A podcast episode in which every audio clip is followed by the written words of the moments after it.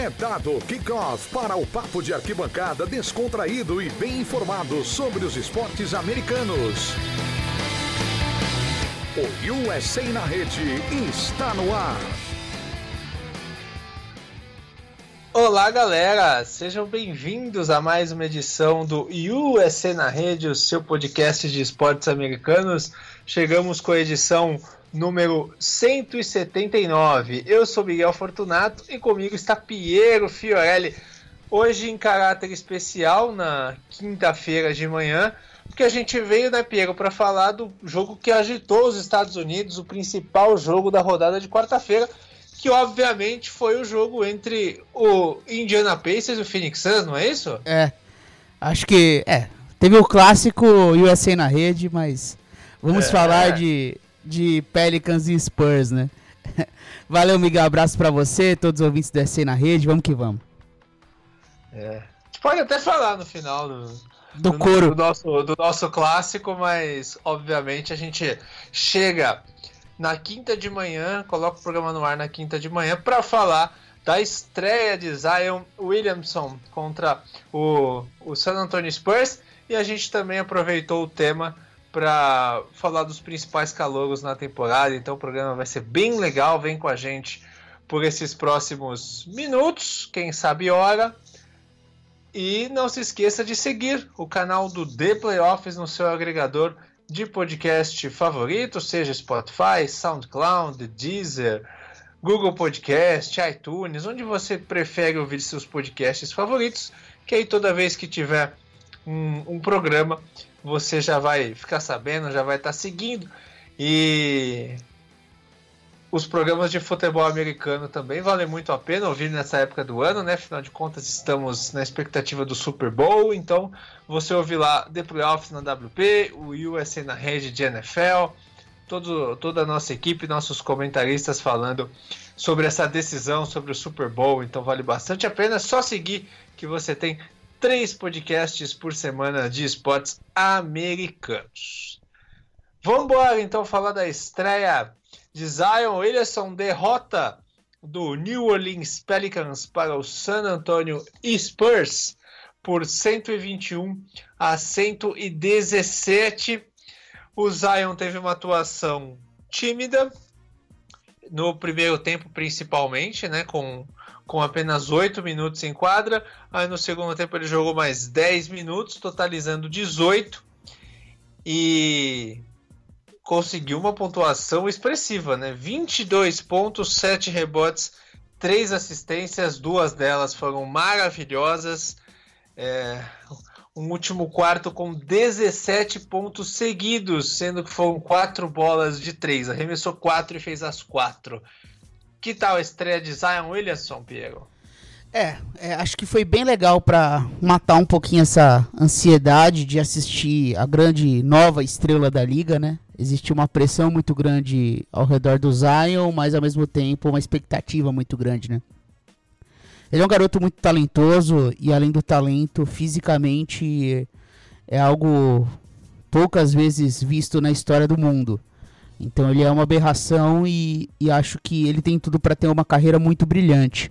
Agora, é fato que ele claramente estava desconfortável, né? Não, não é o Zion que a gente viu em Duke, não estava conseguindo ser tão agressivo assim, atacar a cesta com mais fluidez. Em alguns momentos que ele tentou bater um pouco de bola, tentar os crossovers, passar por cima dos, dos defensores, ele se atrapalhou um pouco com a bola, uma questão clara de ritmo. É, então, teve esses momentos de baixa, ele foi olhar a primeira vez para a cesta, assim, tentar um arremesso no segundo quarto. E aí foi ganhando confiança no jogo, foi ganhando confiança. Os Spurs se adaptaram defensivamente para não deixar ele infiltrar, não deixar ele atacar a cesta, não deixar ele jogar próximo à cesta. Convidou ele a arremessar a bola de três pontos. E ele arremessou quatro e matou as quatro. Algo importante para a confiança dele. Então acho que foi uma estreia bem legal é, apesar de, de, claramente ainda não estar no, no ideal, e isso é óbvio, né? A gente nem pode cobrar isso do Zion. É, é, aquele cara que enterra em cima de todo mundo a gente não conseguiu ver, mas, cara, o cara arremessar quatro bolas e, e colocar as quatro na estreia para um pivô que nem é a principal característica dele, foi surreal, né? Foi surpreendente. Ele trouxe o time de volta para o jogo. É, o time não conseguiu vencer, mas ele ajudou o time a brigar pela vitória. E a, aquela assistência no primeiro quarto eu achei sensacional. Dois caras em cima dele, ele conseguiu achar o, o Brandon Ingram ali sozinho, tipo, já mostrando o posicionamento. Para um cara que tá fora de forma, que não joga desde março, desde aquela derrota de Duke, foi, foi uma ótima estreia, né? Mostrou que além do físico ele tem qualidade, não é só um cara amparado na força física, na explosão, né? Sim, não, ele tem talento, ele, ele consegue, ele define muito bem ao redor do aro também. Tem muita intuição para conseguir os rebotes ofensivos. É. Então ele é uma arma impressionante. É. Defensivamente ele, te, ele mostrou evolução durante o processo dele no college, né? Ainda a gente não sabe como a defesa dele vai se traduzir na liga. É, tem sempre a questão de como ele vai atuar na NBA, é, se ele vai ser o jogador da posição 5, então na defesa ele vai proteger o aro, ele vai tentar marcar mais fora. É, o jogo ontem começou com ele jogando ao lado do Derek Favors, né? É, então, como você vai adaptar o Zion? Ele não tem altura de pivô, mas ele tem um corpo de pivô e se, e, e se sente mais confortável sendo o 5, né? Sendo um falso pivô, vai. Se a gente for colocar assim. É, então você tem essa questão. O Pelicans tem jogadores que jogam muito bem em pick and roll, como é o caso do, do Drew Holiday, mas o, o Lonzo Ball não é isso. Então, como fazer funcionar a dupla Lonzo Ball e Zion? Então, são algumas perguntas que o Alvin Gentry vai tentar corrigir uh, com o tempo. É, são dúvidas naturais é, que acho que o time vai aprendendo a jogar com ele e ele vai se sentindo mais confortável. Se ele vai ser um cara é, de, de jogar mais fora, de jogar mais dentro, de jogar de costas para cesta, de ficar chamando pick and roll todo ataque. Em algum momento vão dar a bola na mão dele para ele tentar armar um pouquinho. É, são várias perguntas que a gente vai ter para o futuro da, da, carreira do Zion Williamson. É, agora, o time que tem Drew Holiday, que tem Brandon Ingram, que tem agora o Zion, que tem Lonzo Ball jogando bem, é um time que, assim, há quatro jogos da disputa de playoff, se tudo der certo, eu acho que é um time que que o Zion voltou num ponto bom da temporada, em, em, enquanto ainda existe temporada para ser disputada. É, os Pelicans não estão já fadados a ter uma temporada de só figuração. Ainda existe disputa pela oitava vaga, pela sétima vaga, inclusive, do Oeste. Quem sabe os Pelicans não podem ser esse time. É porque você coloca o Zion já numa competição, né? Exatamente isso. Mesmo que não vá, mesmo que chegue ali nos últimos cinco jogos já sem chance, você disputar aí é, 30 jogos de, é, competindo pelos playoffs já tá ótimo, né? Você já colocou o Zion em competição, esse time jovem é, na sua formação ideal para já ganhar corpo, para já ganhar entrosamento, competitividade, excelente. E o que, que, você acha do JJ Redick indo para o banco agora com essa mudança? O, como você já falou, o Zion jogando na 4 com o Favors. Você acha legal o Redick liderar essa rotação ou você achava melhor começar com o Redick e Zion? É, então, tem uma, tem uma, uma coisa complicada aí, é que é um time que, que joga muito baixo, né? É, e joga num, num ritmo diferente eu, eu, eu, vejo sentido de você ainda ter um cara de ajudar na proteção de aro, de ser um cara mais experiente, como é o, o, o Derek Favors, um cara um pouco mais de corpo é, para fazer os bloqueios, para ajudar um pouco o time nesse início.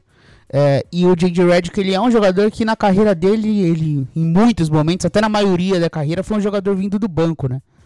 É, e acho que ele tem que aceitar essa posição numa boa. O, o Lonzo Ball, ele foi em algum momento chegou a vir do banco, mas ele tá jogando bem, né? Então, acho improvável que o Zion. É, que o Zion não, que o Lonzo vá para o banco de reservas, a bola de três está caindo. Ele é um cara que, por mais que não seja esse brilhante jogador de pick and roll, ele é um cara que, puxando contra-ataque, encontrando passes, ele é muito bom e acho que pode, nesse sentido de contra-ataque, de jogar em transição, duplar bem com o Zion. E acho que vai ser um funcionamento interessante. É, como que vai ser, se, se vai. Acho que essa dúvida existe ainda na cabeça do, do, do Alvin Gentry. Se inicia com o Didi Redick e o Zion já de pivô, o único jogador maior do time, e quatro abertos, ou se faz uma sequência de jogos com o Favor jogando ao lado do, do Zion. Eu acho que assim, para um primeiro momento, esse quinteto com Lonzo Ball, Drew Holiday, Brandon Ingram, Derek Favors e Zion Williamson é o ideal. Vamos abrir aspas para o que disse Zion Williamson ontem depois do jogo. Foi muito difícil. Tenho 19 anos. Nesse momento não estou pensando em longevidade. Estou pensando em ganhar o jogo. Foi difícil jogar apenas 18 minutos. Tem isso, né, Piero? É, ele não tá preocupado, ah, só dá para jogar tanto tempo. Ele quer jogar, né? Tem esse detalhe, né? É, eu acho que o, os Pelicans vão fazer muito com o Zion do que foi a temporada de estreia do Embiid na NBA, né? É aquela coisa do cara tá embalado em quadra, tá jogando bem, tá sentindo bem, mas mesmo assim, pô, vem aqui, vamos jogar, vamos lembrar da contenção de minutos. Você vai jogar o tempo combinado, não se empolgue. A gente tem que cuidar do seu físico, você é o futuro do time. É, e a gente vê que até hoje o Embiid é um cara que se machuca muito. E acho que os Pelicans vão ter esse cuidado, principalmente nesta primeira temporada. A partir do ano que vem a gente não sabe como isso vai, vai ficar. Mas na primeira temporada acho que é algo que vai ser rotineiro. O Zion se acostumar a jogar menos minutos. É, ele, ele disse também que foi frustrante, né? Não mover o corpo da maneira que ele gostaria é, que teve horas que ele teve vontade de chutar cadeiras, que ele se sentiu muito frustrado. Mas é normal, né? Um garoto querendo se impor na liga, querendo, querendo jogar logo, mas do outro lado tem ah, esse, esse, fato do controle, né? Uma coisa que me preocupa é que ele continua bastante pesado, né? Ele sempre foi, né? Aquela coisa de quando você olha para a altura dele e o peso, é algo que nunca existiu na NBA, né? Ele é um cara que para altura não deveria ter o peso que tem. É, e ele tá mais pesado ainda que o normal.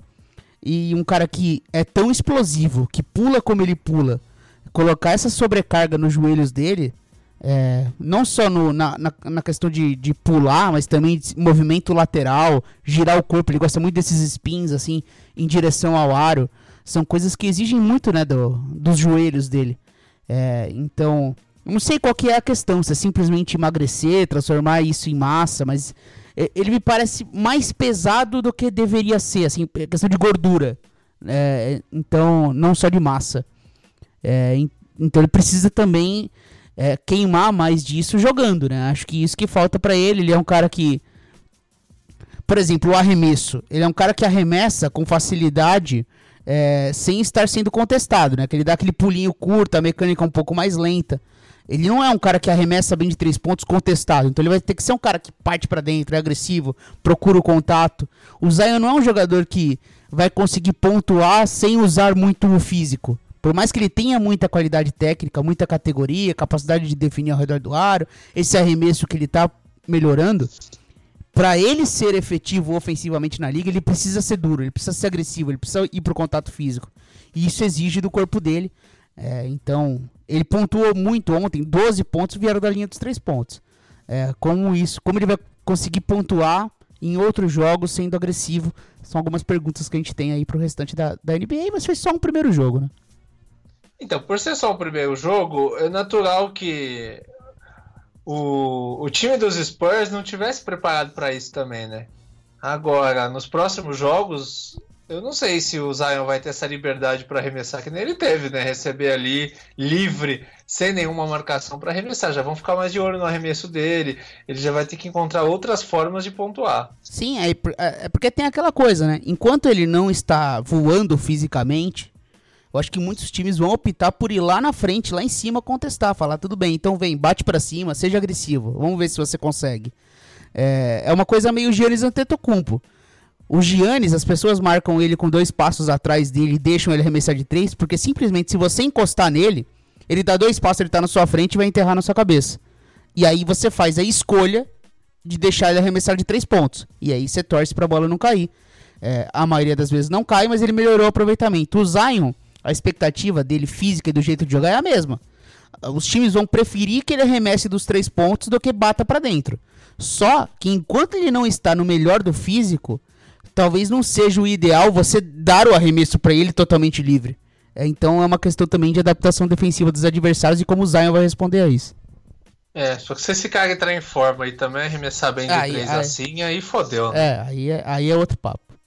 Aí, aí realmente fodeu. fica muito complicado.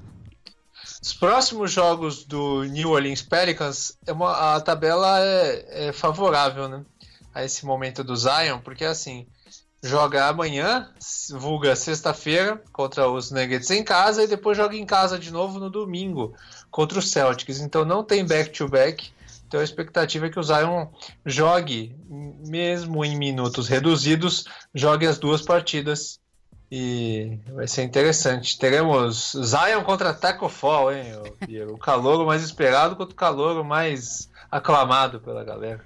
Pois é, é, contra os Nuggets uma ótima defesa, né? Então como o time vai se adaptar a essa defesa do Denver Nuggets é uma questão. É, então são, são adversários interessantes aí para os dois pros próximos dois jogos do Zion Williams.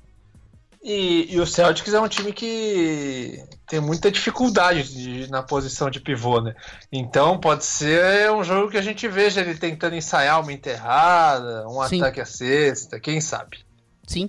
É, e, e, o Pelicans gosta de correr bastante a bola, de repente provocar uns turnovers. Pode ser um jogo interessante, não? O Nuggets é um time que já te tranca mais, te dá menos oportunidades. O Spurs também, né?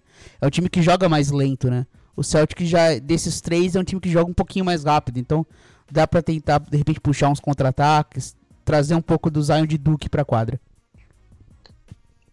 Maravilha. Então vamos agora com o nosso top 10 de, de calouros. Fora o Zion, né? O Zion estreou agora, não conta.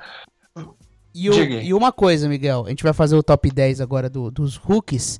É, eu acho, inclusive, bastante improvável que o Zion entre na disputa para valer.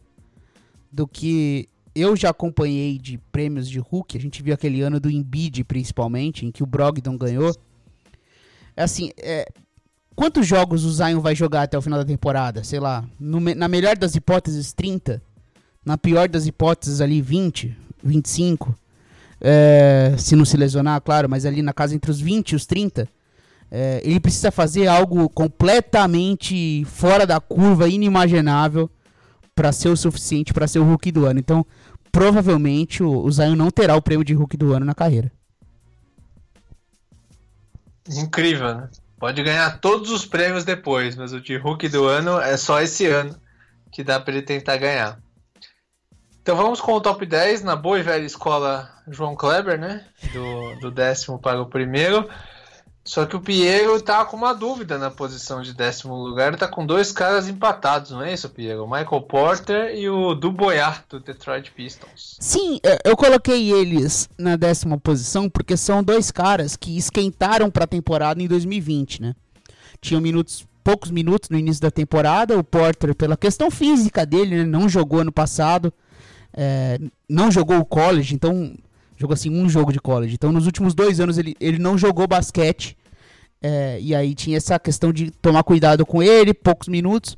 Mas agora ele vindo do banco, tá jogando muito. É, então o, o, Michael Porter Jr. tá sendo uma das grandes notícias aí de 2020. Um cara que tá fazendo valer a pena assistir os jogos dos, dos Nuggets, né? Os Nuggets que a gente fala, né? Que tá tendo um ano que na campanha espetacular. É um time que segue ultra competitivo, segue jogando bem, defendendo bem, mas que não tinha aquela empolgação. E o Porter vindo do banco tá trazendo um pouco isso.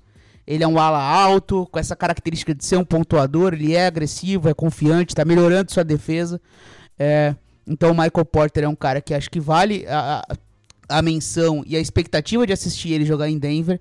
E o segundo, o Boiá, que nessa, nesse momento conturbado dos Pistons, né, que se fala todo momento de uma possível troca do, do André Drummond, o Derrick Rose sendo especulado em trocas, o Blake Griffin fora da temporada lesionado. Ele ganhou a oportunidade, está iniciando os jogos e está mostrando toda a capacidade atlética dele. Teve a melhor marca da carreira jogando no TD Garden contra, Boston, contra o Boston Celtics. Então são dois caras que não estão tendo uma grande temporada, mas 2020 deles são, eh, são, são dois jogadores que estão jogando muito bem em 2020, em janeiro. Então, na décima posição, eu vou colocar empatado aí o Porter e o, e o Dumboiá. Dumboiá, 7,5 pontos por jogo, 3,3 rebotes, 10 minutinhos por jogo em quadra, enquanto que o Michael Porter Jr. está com 7,2 pontos, 3,7 rebotes e jogando jogando mais tempo, né? Jogando 19 minutos pelos números, o do Boiá desempata, tá bom assim, Pierre? É, então, é que. Pra não ficar empatado? É que a questão é que o do Boiá, o início da carreira dele era só. Era só. é, garbage time, né? Então ele não jogava nos Pistons. Então esses números assim, mas a gente pega no em janeiro ele tá fazendo 14 pontos por jogo é, e, e 6 rebotes. É, fez 24 pontos quarta-feira contra o, o, Boston. Ou seja, enquanto ele teve minutos em quadra, ele produziu. Mas aí os números ficam um pouquinho sujos porque ele jogou muito tempo de garbage time, né? Assim como o Michael Porter, né? São dois caras que, como eles jogavam ali 6, 7 minutos é, em, em, em, alguns jogos, jogavam só com as reservas, tinham poucos minutos, é, não dá para muito comparar com os outros jogadores, né? Os números deles cresceram em janeiro. Dos dois, né? É, mas calor tem isso, né? Sim. A não ser que você seja o, o, o, o calor top da parada, é normal que comece jogando garbage time. Quem nunca jogou aquele, aquele modo carreira no, no NBA 2K, né? Que você começa jogando pouquinho, você pega pouco na bola, é normal isso aí. Isso aí faz parte do espetáculo. É, e no, e no, no 2K eu sou sempre um shooting guard que não passa a bola para ninguém. Eu entro em quadro e arremesso tudo que cai na minha mão. Você é o, o, você é o Tyler Hero do. É, tudo que cai na minha mão eu arremesso. Okay. Até Entendi. me tirarem da quadra. Tipo o Gerald Green, sabe? Quem já teve o Gerald Green no time sabe o que é isso. Eu já tive. Eu já tive. Já sei, eu sei do que se trata. Nono lugar para Darius Garland, uma das poucas coisas boas que acontecem lá em Cleveland nessa temporada. 12,3 pontos por jogo, 2 rebotes por jogo, 3,6 assistências, jogando 8 minutos por partida. Ótimos números, né? É, e eu me solidarizo bastante com o Garland, porque jogar ao lado do Colin Sexton não é fácil. É, não porque o Colin Sexton seja ruim, é, é, que ele é atabalhoado e é um cara pouco criativo, né? Então, são dois armadores que são voltados para pontuar, pura e simplesmente. É, e você colocar um cara como o Garland, que nunca foi um criador para os seus companheiros, mas sim um pontuador ao lado de um armador que tem as características parecidas e que gosta de correr muita bola, de bater para dentro, de ser agressivo, é, é difícil para o Garland duplar bem com, com, com o, o Sexton. Mas ele tá fazendo funcionar. É, o começo de ano dele foi bem ruim, ele tava bem apático, é, inseguro nos arremessos, mas ele melhorou, né? Tá conseguindo produzir melhor, já trouxe a, a, o aproveitamento dele na linha dos três pontos ali para casa dos 35%. Ainda não é ideal, porque ele é um cara conhecido também pelo seu arremesso, então ele precisa melhorar um pouco o aproveitamento. Mas quando você olha o Garland jogar, você percebe que tem talento ali. Ele é um cara que que eu acho que se Cleveland trabalhar bem, ele pode ser um jogador para ser titular no futuro do time. É, então acho que, que vale a menção sim. O cara que tá jogando titular desde o primeiro jogo, né? A estreia da temporada foi com o Darius Garland de titular. Ele foi pegando o jeito. É um time que não defende, é, problemas com o treinador, é, joga, como eu já disse, né? Joga ao lado de um armador que não combina tanto com o jogo dele. E mesmo assim ele tá fazendo funcionar, tá melhorando. É, e, e, e é outro cara também que eu destaco no último mês, tá jogando muito bem. No oitavo lugar, o Calogo de Memphis. É, gente, o Calogo de Memphis, o Piero botou em oitavo lugar, não é isso, Piero? É. Brandon Clark. Brandon Clark com jogando até o momento 37 partidas. Ele tem 21 minutos por jogo, 12,1 pontos por partida, 1,5 assistências, 5,7 rebotes. Brandon Clark, então, na oitava posição. É, outro jogador que tem muito muito baseado na sua espetacular defesa, né? Ele é um cara que tem um grande, é um grande projeto defensivo. É um jogador que, inclusive, eu, eu queria muito que o Phoenix Suns tivesse draftado na posição que escolheu o Cameron Johnson. Mas. Aí, é, acabou deixando passar e o Memphis pegou o Brandon Clark na escolha seguinte. É, ele é um cara muito bom defensivamente melhorou o seu arremesso, ele é um cara que consegue ser agressivo no ataque, é uma máquina de tocos, pode jogar das posições 3 até a posição 5 se precisar de um pivô.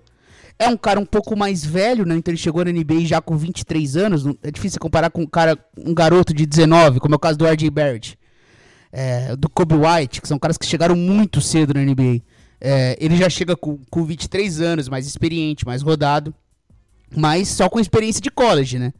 E ele tá dando umas respo uma resposta interessante vindo do banco em Memphis. E é um cara que eu tenho gostado bastante de assistir jogar. Ele que é canadense. É mais um cara que pode integrar a seleção do Canadá no, no futuro próximo, né? Se decidir jogar, né? Porque o Canadá a gente sabe como é que, como é que é. funciona a situação, né? Pois é. Na sétima colocação veio o primeiro dos garotos do Miami Heat, Tyler Hero, o Mr. Bola de 3, né? Impressionante, desde a Summer League, como esse cara chegou arremessando bem da linha dos três pontos. Tyler Hero jogou 40 jogos até aqui, tem uma média de pontos de 12,9, 4,2 rebotes e um aproveitamento de 3 sensacional, Piero, com uma média de minutagem de 27 minutos. É, o garoto. É, a gente sabe que, que, que ele é um arremessador muito bom, né? É, arremessador dinâmico, consegue arremessar em movimento, ótimo aproveitamento da linha do lance livre. É, ele tá oscilando é, nos, últimos, nos últimos jogos, né? O que é natural. Mas ele teve momentos muito interessantes na temporada, né? De, de ver como ele consegue arremessar com tanta fluidez. É, e é um garoto que com certeza vai ter espaço na NBA de hoje. É, a gente viu no primeiro. Quando ele jogou a Summer League, é, a confiança que ele jogou é, e garantiu a posição no time, porque a gente tinha incerteza né, se o Miami ia trocar a escolha, se estava com o elenco muito inchado, de repente poderia envolver em trocas. E escolheu manter o Tyler Hero no elenco. É, e ele deu respostas. Ele está sendo um jogador confiável e peça importante do sistema do Spolstra.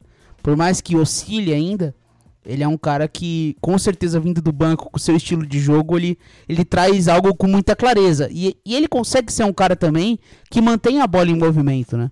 Ele não é aquele. Ele é um arremessador, mas ele também é um cara que consegue ter jogos de assistências, é, nesse sistema do Spolstra que todo mundo faz o bloqueio, corre, passa a bola, a bola tá sempre em movimento, a bola tá sempre trocando de mãos. É, ele é um cara que consegue fazer isso com dinamismo. Corre bem a quadra, passa bem e arremessa em movimento. Então acho que ele é um cara que caiu no, no sistema ideal. É, eu falava há pouco da, que eu queria que o, que o Suns escolhesse o Brandon Clark e não o Cameron Johnson. Mas o Cameron Johnson também é um pouco isso. De ser um grande arremessador, eu acho que o Tyler Hero é um arremessador até melhor, porque ele consegue arremessar melhor em movimento é mais rápido, mas o Cameron Jones também é isso. Um espetacular arremessador, mas é, de repente você não é colocado no sistema ainda ideal, demora um pouco mais para embalar. Eu acho que o Tyler Hero caiu no lugar certo e ele é o cara certo para isso. É, e tá tendo um, um, ano bem legal. É, eu gosto bastante. Acho que pra NBA de hoje que o arremesso de três pontos é tão crucial, você ter um calor já com esse biotipo, tem tudo para ser um dos grandes strikers da liga aí por muitos e muitos anos. Sexta colocação, Eric Pascal, do Golden State Warriors. Quem disse que o Golden State não tem o que comemorar nessa temporada? Pascal até agora 40 jogos, sendo que foi titular em 22 deles, 14,1 pontos, 4,8 rebotes para ele de média na temporada jogando 27 minutos. É, ele ele tá sem. Ele, em muitas noites ele foi o melhor jogador do, dos Warriors, né? É, então, dentro do caos que é o time de Golden State, ele tá ali, jogos importantes. Então, o último jogo contra Portland, por, por exemplo, em que ele foi muito bem, peça importante. É, um jogo que foi apertado por pouco, o Warriors não ganhou. Ele jogou quase o jogo inteiro, ele não saía da quadra. É, então, ele, ele é um jogador importante pro, pro time do, do Warriors. Está sendo um, Hulk. Uma das poucas boas notícias da temporada de Golden State. É um cara que se sente mais confortável jogando ali na posição 4. É, é agressivo, é, tem bom aproveitamento. Não, não tem um grande arremesso, né? Então, mesmo na meia distância, mesmo de três pontos, ele é um cara muito mais se sente confortável atacando o aro, é, sendo agressivo. É, e tá sendo uma peça bem interessante, um jogador que eu tô gostando de assistir, sim. Em quinto lugar, o glorioso Rui Hashimura, viva a miscigenação, Diego Fiorelli. Que beleza, nosso querido Rui Hashimura jogou 25 jogos, todos eles como titular, 13,9 pontos de média, 5,8 rebotes. Cara, uma das grandes novidades do Washington Wizards para a temporada, jogando 29 minutos por jogo. É, ele é um titular absoluto do time dos Wizards. Perdeu muitos jogos por uma questão de lesão. Ele se lesionou, então ficou um período fora. É, ele é um, um ala que eu sempre achei pouco refinado, pouca qualidade técnica. Eu não teria escolhido ele dentro do top 10, mas eu tô adorando ver ele jogar na NBA. É, ele ainda não tem o arremesso de 3 pontos, mas ele é um cara que consegue atacar a cesta, é, consegue criar para si próprio quando precisa, é, tem altura para jogar nas alas, é, consegue defender múltiplas posições. Então ele, eu acho que ele é um jogador que combina com a NBA de hoje. E eu me convenci de que foi uma boa escolha de Washington. Por mais que seja um recorte muito pequeno ainda e de um time que até joga. É um time sem pressa. É um é. time sem pressa, né? Então dá para fazer esse tipo de aposta. Dá para fazer esse tipo de aposta. A gente sabe que também quando você aposta num jogador asiático, como é o Rui Hashimura, além da questão do talento que ele traz para você, você também está apostando no mercado asiático. Então você trazer um símbolo de jogador como é o, o, o, Rui. É algo parecido com o que foi o Jeremy Lin no mercado asiático, né? Como isso fez bem ao Knicks na época. É, e o Jeremy Lin nem é nascido, no, no, nem sabe falar outra língua que não seja o inglês. É, e aqui no caso é um japonês. É, então tem também essa questão do marketing. Quando você tem o marketing e além de tudo tem um talento, como é o caso do Hashimura, é uma combinação muito legal. É, e é um jogador que, que, também eu tô gostando e por isso que eu coloquei ele dentro do top 5. Eu fiquei em dúvida, inclusive. Eu iria colocar o, o Eric Pascal na posição 5. Mas eu falei, não, vou colocar o Rui no, no top 5 porque ele está me surpreendendo. Acho que é um jogador que vai ser consistente para a carreira e terá uma boa carreira na NBA. É, já fez uma Copa do Mundo legal, né, pela seleção do Japão. É porque e vem jogando bem na NBA, num time que que gosta muito de, de atacar, de pontuar, que tem um ataque fluido como o Wizards, ele tá se, se dando bem. É, porque a gente viu um, um outro asiático, era o Yi Jianlian, né, o, o chinês lá. Quando ele chegou na NBA, ele também foi bem pra cacete. Todo mundo falou, pô, é o novo Yao. Não é do tamanho do Yao, mas, pô, é um novo talento chinês aí, o cara tá jogando pra cacete. E aí ele acabou não conseguindo, hoje nem na NBA tá mais. É, então eu, eu acho que não é o mesmo caso. O Rui é um asiático que vai ficar na liga por um bom tempo. Em quarto lugar, temos a escolha número 3 do draft, né? Então caiu um pouco aí o R.J. Barrett do New York Knicks. Né? O time está passando por mudança de treinador, tudo mais, né? É, não dá nem para cobrar tanto dele nessa primeira temporada, mas enfim, são 41 jogos, jogou tudo até agora, 14,1 pontos, 5,2 rebotes por jogo, 2,5 é o número dele de média de assistências e a minutagem dele é de 31 minutos, né? Ele já joga como se fosse um franchise, né? Um titular absoluto.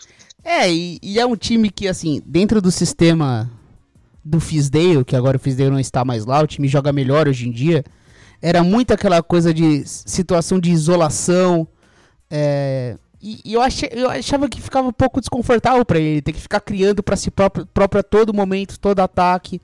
É um time que tem muitos jogadores que jogam na base do individualismo, né? Então você pega o Marcus Morris, ele uh, cria para si próprio. O Julius Randle, ele pega a bola, bate para dentro e ele faz tudo. É, e, e, o elenco inteiro é assim, né? São vários jogadores que gostam de ter a bola e eles vão para cima. E o Barrett é mais um dentro desse sistema aí, tentando se ajustar. Mas, depois da mudança de técnico, é o time que tá jogando com mais, tá tendo mais sentido em quadra. O Alfred Payton tá tendo mais minutos, que é um cara que gosta de mover a bola, é um armador que não, não, não, não tem a pontuação como principal característica. Então acho que o ataque tá um pouquinho mais fluido e tá favorecendo o jogo do RJ.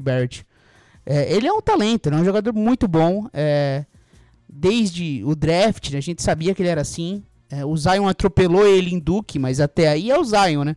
É algo fora da curva. É, e, e, eu acredito no, no RJ Barrett. Ele, ele, me convence, assim. Eu olho para ele e falo, pô, esse cara tem talento, esse cara é bom. É, e, e, por mais que não esteja no ambiente ideal, eu acho que a primeira metade da temporada, pelo lugar onde ele está, pelo momento dos Knicks, ele tá respondendo bem. Então por isso ele tá no, no top 4. O que os Knicks precisam? Que tipo de jogador os Knicks precisam para estar tá ao redor dele, para então, ter um grande time? É difícil dizer porque eu é assim, não é nada contra o Knicks, mas o Knicks precisa de tudo se a gente for pensar. É, por mais que eu goste do Julius Randle, por exemplo, é, como você vai usar o Julius Randle? O que, que ele significa para o seu futuro?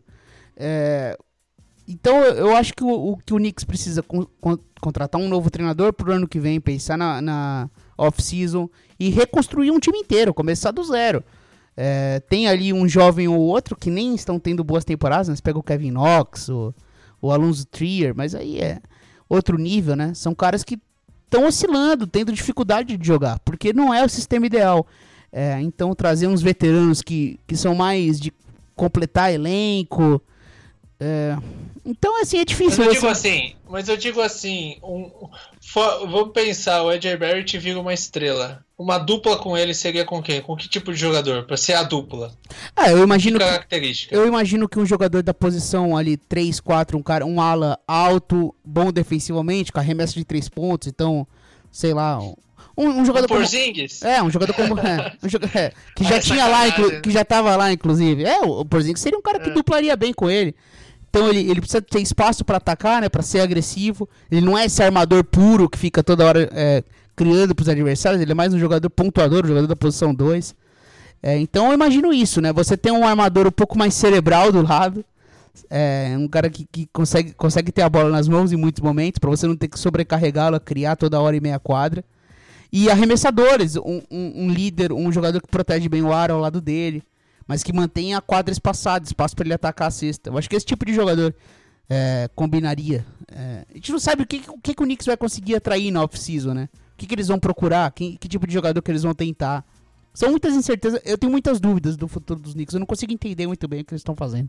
Terceiro lugar para PJ Washington, em uma gratíssima surpresa nessa temporada, jogador do Charlotte Hornets, 40 jogos até aqui na temporada, 12,6 pontos por jogo, 5,5 rebotes, duas assistências, jogando 30 minutos por partida.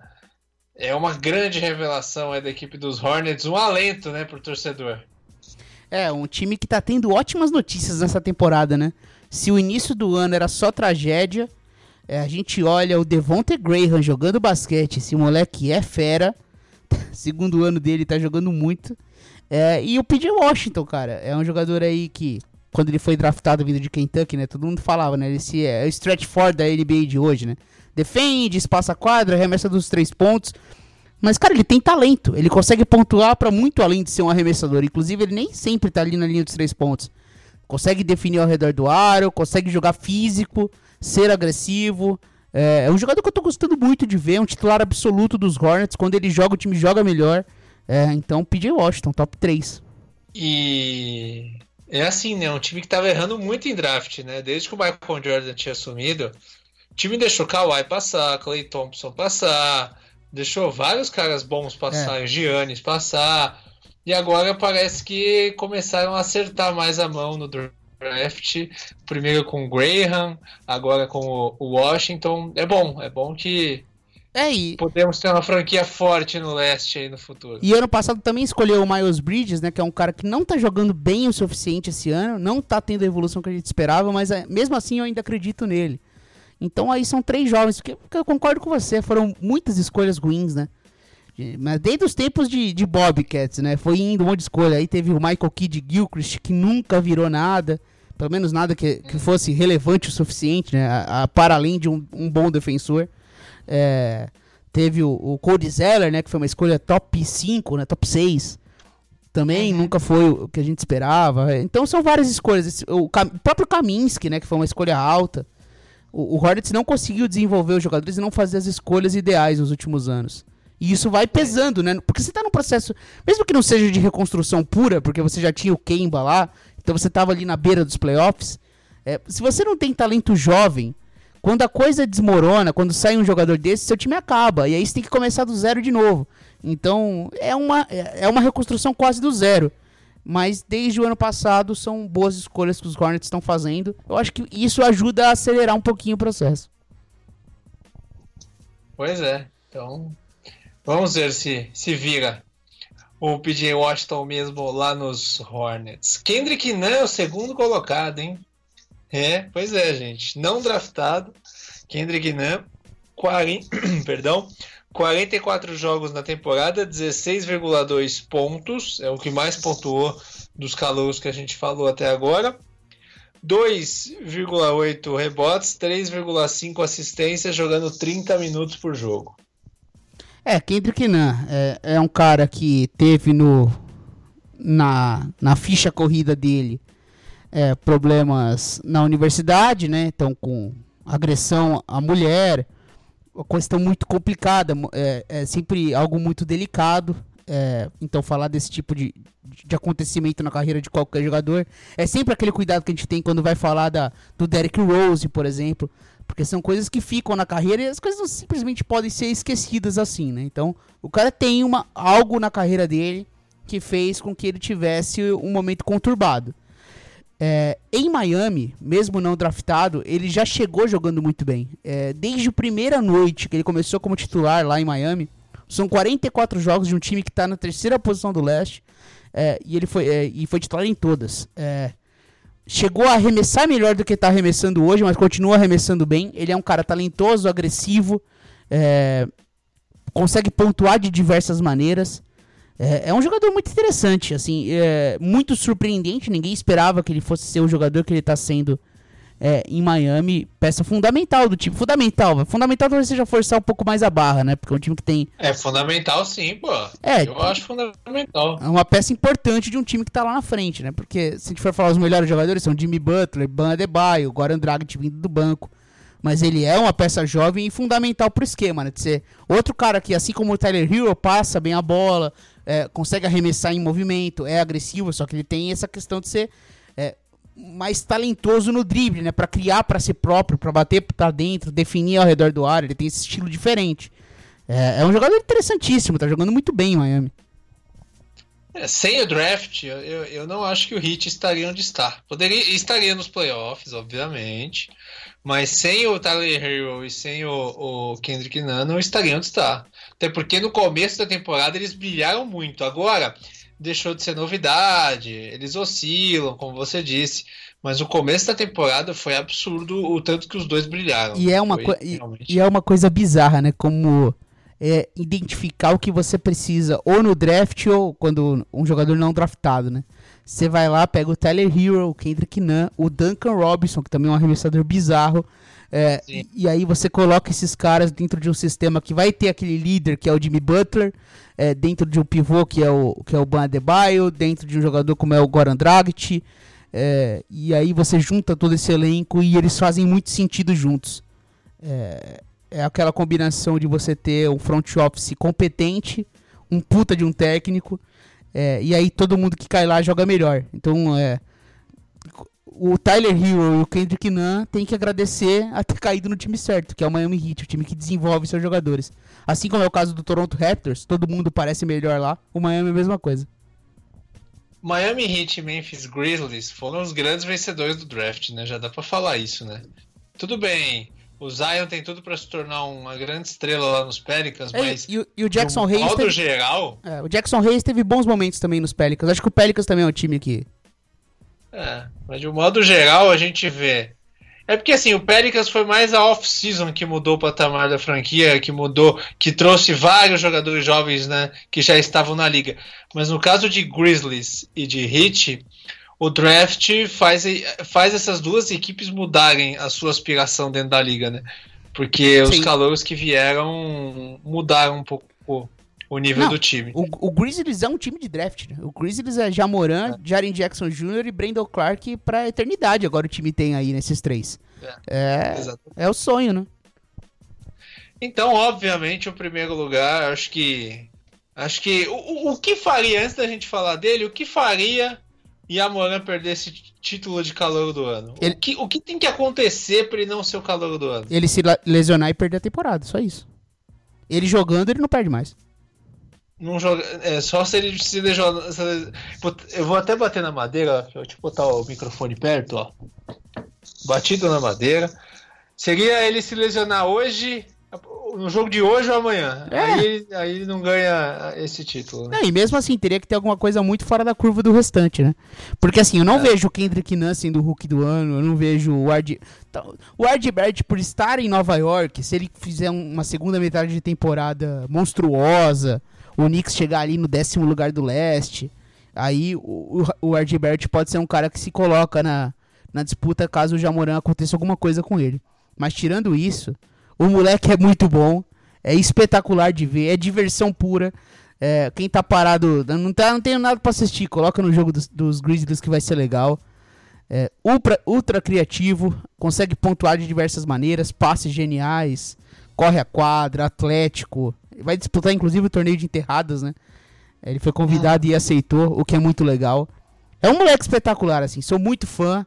É, saiu de Murray State, quem diria, né? Uma, uma universidade pequenininha. Colocou dois anos consecutivos dentro do March Madness.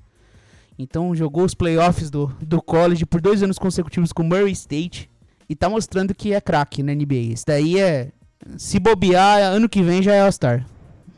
Ele levou Murray State aos playoffs do college e pode levar o Memphis Grizzlies aos playoffs da NBA. O que seria mais surpreendente, né? Porra! Porque. É o pior, era o pior time do Oeste. Era o pior time do Era o 15 melhor time do Oeste antes da temporada. Ninguém apostava nada nos Grizzlies. Era um time irrelevante. Era um time de apenas rebuild. Construir pro futuro, tentar ganhar ali seus 30 jogos na temporada. Era isso a temporada dos Grizzlies. E com esse moleque, eles estão brigando por coisas maiores. 38 jogos até aqui na temporada do Yamoran, 17,5 pontos, então do, dos calouros é o que tem a melhor média de pontos, 7 assistências, já é, já é o franchise player da equipe, o principal jogador, 3,4 rebotes, então esses são os números é. do Yamoran que realmente assombra, né? 29 minutos por jogo em quadra. E outra coisa. Realmente é sensacional. 40% da linha dos três pontos, ou seja, um ótimo aproveitamento da linha dos três pontos, e mais de 80% da linha do lance livre. Ou seja, ele é um pontuador ao natural.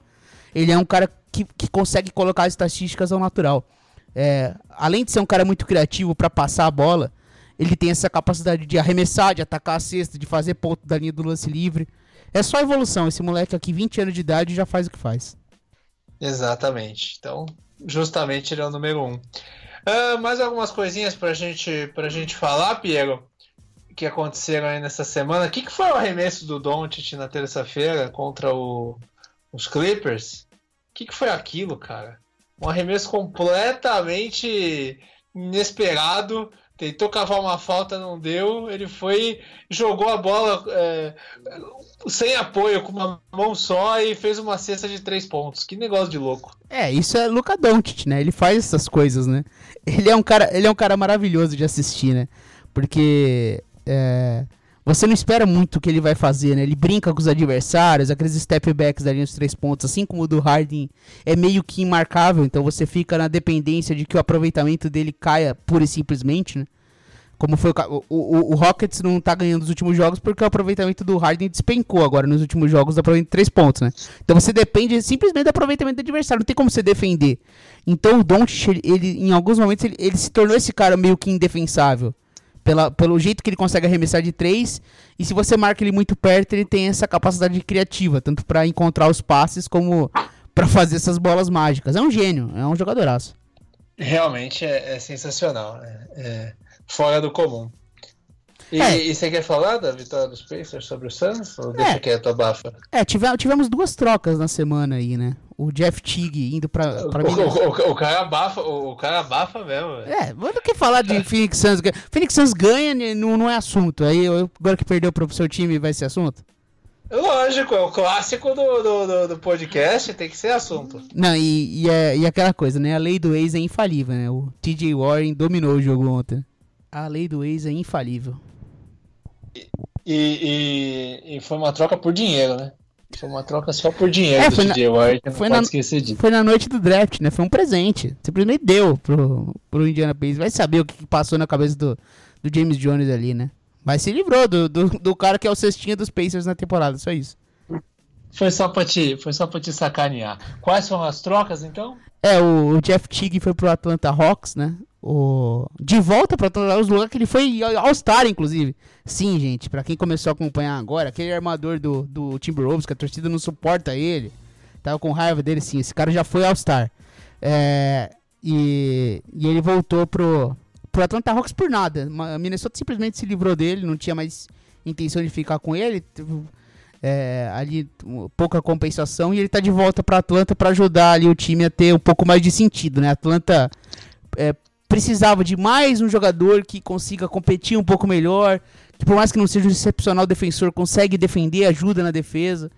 é, e tá acostumado com a cidade, então o Jeff Teague tá de volta. É, e a outra troca foi a, a, troca do Kent Bazemore pelo Ariza, né? Então o Bazemore foi para Sacramento e o Portland Trail Blazers pegou a Tiriça, que é o Trevor Ariza. Jogador que tá aí se arrastando no, desde que foi pro Phoenix Suns, se arrastou em Sacramento. E agora, quem sabe, disputando uma vaga nos playoffs, ele joga com um pouquinho mais de, de dedicação. Essa aí eu não gostei, não. Carmelo e Ariza já é um pouco demais, já, pra mim. É. Já é. E eu, gosto, é demais, né? e eu gosto do Baseball, por mais que ele tenha um contrato absurdo, mas ele é inspirante, né? Eu gosto do Baseball, acho um jogador legalzinho. É, vindo do banco para Sacramento. Eu faria essa troca se fosse Sacramento. Eu jamais contrataria o Ariza. Depois do que eu vi ele fazendo no Phoenix Suns, pelo amor de Deus. É, e, no, e no Sacramento é a mesma coisa, jogador que tá meio desinteressado. Sempre foi muito característico pela defesa dele, pela arremesso de três pontos. Foi um jogador muito bom no NBA, isso é importante dizer, né? Nos títulos de, dos Lakers, mesmo nos anos dele em Houston, que também ele jogou muita bola. Foi um puta jogador o Ariza, mas hoje em dia já. Não, não sei, mas assim, o, o, Portland precisa de um ala defensivo. Precisava, porque ninguém defende no time. O CJ McCollum se machucou agora. Então, tem, contratou um cara que, em teoria, em teoria, na prática não tanto, mas em teoria é um bom defensor. É, né, só na teoria, né? É, hoje já em dia é mais na teoria que na prática. Já foi um defensor elite da NBA, o Ariza, mas hoje em dia já não é mais. Então é isso. Mais algum assunto que você queira destacar da semana da, da NBA? Não, caixão e vela preta. Maravilha. Então fechamos essa edição do USA na Rede. Pedimos desculpas, né, por semana passada. A gente gravou o programa, mas o programa se desintegrou no espaço depois, né? tivemos um problema técnico e a gente acabou não, não trazendo o programa no ar, mas estamos aí firmes toda semana. O programa de NFL foi pro ar semana passada, vai pro ar de novo essa semana, então nossos podcasts aí seguem firmes para você poder curtir um conteúdo legal de esportes americanos. Valeu, Pierre, um abraço. Valeu, Miguel, um abraço para você, todos os ouvintes da SC na rede, até semana que vem. Aí, Miguel, uma coisa, é, por mais que a gente esteja falando de basquete aqui, é, tá chegando o carnaval e a gente tem um podcast de carnaval, né, Miguel? Então, sei lá, vai que tem alguém que está ouvindo o S na rede que gosta de samba enredo, gosta de carnaval de escola de samba. Convida aí o pessoal. É verdade, Bo boa ideia. Até porque tem bastante gente, né? Até dentro dos redatores do The Playoffs tem muita gente que desfila, que gosta de carnaval, que, que assiste, que ensaia. Então, realmente vale a pena. A gente está com um projeto na Rádio Arquibancada, que é a rádio referência de, de carnaval no, no Brasil. É, o podcast chama Arquibancada SP. Arquibancada SP, basta procurar no Spotify que você vai achar lá o podcast. A gente faz um, uma prévia aí das escolas de samba, dos enredos, apresenta os enredos, tem participação dos carnavalescos falando, a gente fala dos ensaios técnicos.